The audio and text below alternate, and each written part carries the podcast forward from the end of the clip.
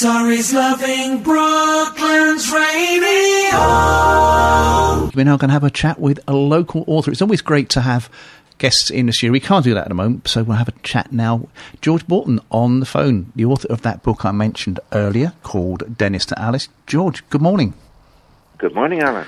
Morning. Well, thanks for coming in. I, as I say, people. I don't know if people know about this book yet, but I was absolutely captivated by it. Not only by the book itself, but also by the idea behind it. I mean, what what I, I, I know the what's behind it, but people may not. So, could you explain to the listeners what's behind the book and, and what gave you the idea for doing it? Ah, it's really a two a two part answer to that. The first part is COVID mm-hmm. and what happened with last year, and um, I found myself sitting on the banks of the River Wey uh, with uh, a dam that had been created by floodwater, and three tree trunks had fallen across the river, and a goose that decided to make it a nest on an island that had been built up by a refuse, refuse that had come downriver with the flood. Um, including a lot of plastic and uh, um, pollution and so forth. Um, and as time, beautiful weather, clear skies, uh, no contrails. It, it, was such a contrast that on one hand, uh, COVID was causing such misery, uh, and I was going in and out of hospital, and, and I saw that. Um, but on the other hand, here were these blue, blue skies, this goose with its nest there, um, and different things were happening every day. Um, and I was sitting there with my uh, computer making notes and uh, building up a story. And um, that's where it all began. And I've got to say, it's it's quite a story. It really is quite a story when when you look at it. Um, I remember my wife and I used to sit in the garden at the time, thinking, wouldn't it be nice if those contrails never reappeared in the sky? I know it's a very simplistic thing, and and it's never going to happen like that. But wouldn't that just be a lovely thing to happen? Yes, yes, and and you know the M25, we can hear it. Uh, that mm. was quiet, quieter. Mm-hmm. The trains were quieter. Yeah. the skies were quieter, and the plants and everything were yeah. Yeah, I mean, when I used to go for walks, um, you didn't hear traffic noise, and as as as the it opened out, you could go a little bit further afield I used to walk on uh, Wisley Common, which is in that area between the A3 and the M25, and it was practically silent. Now, if you go there, you're deafened. yes, yes.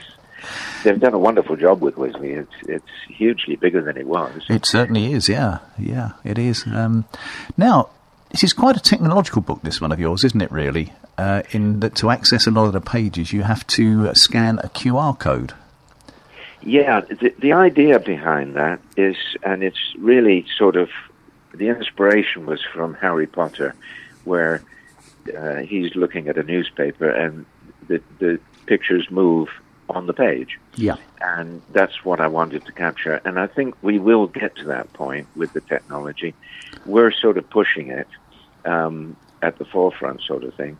So the the paperback or, or, or the hardback, the, the physical book, mm-hmm. um, has got these car QR codes on each page. You you put your phone over it, and um, it, it, it, focuses on it, and up comes a message. You click on it, and you're watching a video. Mm-hmm. So the whole book is really a movie in a book.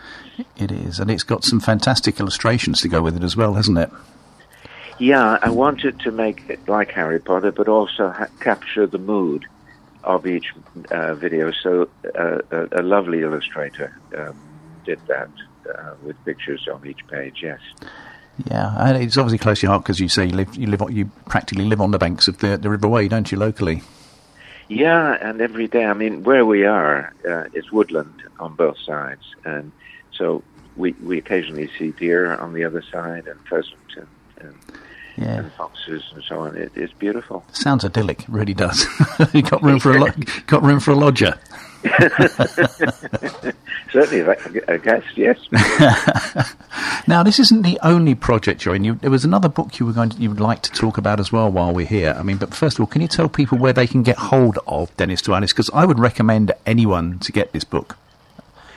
Uh, well, uh, yes, certainly. Um, it, it's on Amazon. It's on and it's online with all the major bookstores. Mm-hmm. Uh, but it's also on our, our own website where you can see actually see a, a small clip of one of the events in the in the book, um, and that's gbpublishing.co.uk slash Dennis Figure Two Alice. Fine, okay. yeah, uh, GB Publishing being the, the publishing house that you founded. That's that's correct. Yes, and and the ebook it's also available on ebook, and all of that's on the uh, buy page of the Dennis Travis our page. Um, the difference with the ebook at the moment, when you turn the pages, uh, you have to click on the picture, and the video runs um, outside of the the the, the book. Um, but what I'm hoping is that the technology will make it possible that as you turn the page, the video will automatically run uh, on each page, and then it really is like Harry Potter. Yeah, it's amazing when you consider how technology has come on in books. When I when I was a kid reading books at, at the age of say ten or eleven, I would never even have thought something like that was going to happen. Yeah, and and you know the the the the, the inspiration or the drive to do it is that uh, young adults are switching off from reading from the age of 13 until they get to their 20s because of the enormous draw of social media and, and videos and so on. So here's a, a, a, an- opportunity to, to look at a video and you actually are reading at the same time. So drawing people back to reading. Yeah, I, I, I applaud that. I think it, you can't. I, I'm a, a, voracious reader. I read a, at least a book a week or so at the moment. Now, two other books you wanted to talk about as well. You are Noah. You wanted to talk about, didn't you? Yeah, you Are Noah is uh, a TV tie-in. It's tied to a um, a, a, a series on uh, Sky. Um, it, uh, it started in January and February, and it's going to resume in June, and then it'll run for five years. Um, it may. Uh, I'm not sure if if it's going to stay on Sky or if it's going to go to Discovery but it's a, a very serious uh, series, not not a serious, a very um, uh, important uh, series because it's talking about uh, all the endangered species of uh, animals on the planet that we're losing at a, at a phenomenal rate. It, it's really sad. Um, so what the founders um, have set out to do, the, the Noah's Ark Foundation, is to create a, um, a park that really does protect the animals in a Jurassic Park security level. Um, and with domes for, uh, like the Eden Pro- Project Yeah, domes in yeah. Cornwall, um, so that the creatures of different climates can be saved. It, it's not intended to be uh, it, animals in captivity. It's meant to be free range, but where the climates are different, there's not a lot that can be done. Oh, The idea is to return them to the wild when those wild areas are, are really properly uh, protected. Yeah, that that's in KwaZulu Natal, isn't it? That taking place on the northeast coast there. Yes, and Yeah. and one one of the things that the United Nations at their conferences have uh, homed in on, thirty percent of the planet is designated as uh, nature reserves, but they never were protected. Um, they're still being burnt, they're still being poached, they're still being turned into agriculture, and um, so they're reserved on paper, but not really protected. No, which, Um, which is terrible in this time of time, isn't it? Really, with the, with all the problems we got going on in the world, we can't even protect the natural the natural world that we live in. Oh, I think it's criminal. Actually, it's it, and and you know, with Dennis Travis watching what was happening, the other thing that was happening was as the restrictions were being lifted through last summer, there were more paddleboarders, there were more canoeists, there were people enjoying nature, and it, much more than before COVID, um, and it's still going on, and and it, if we lose all that nature it, it it's terrible because the generations to come will not have it. Yeah, which uh, which you don't want to even. It's not something you even want to consider, is it? Really, when you can when you look at it. Certainly, I No. I, I live in Walton on Thames, and I it just one of the areas near me is West End near Esher, and to not see the swans nesting there every year would just be something would just be terrible.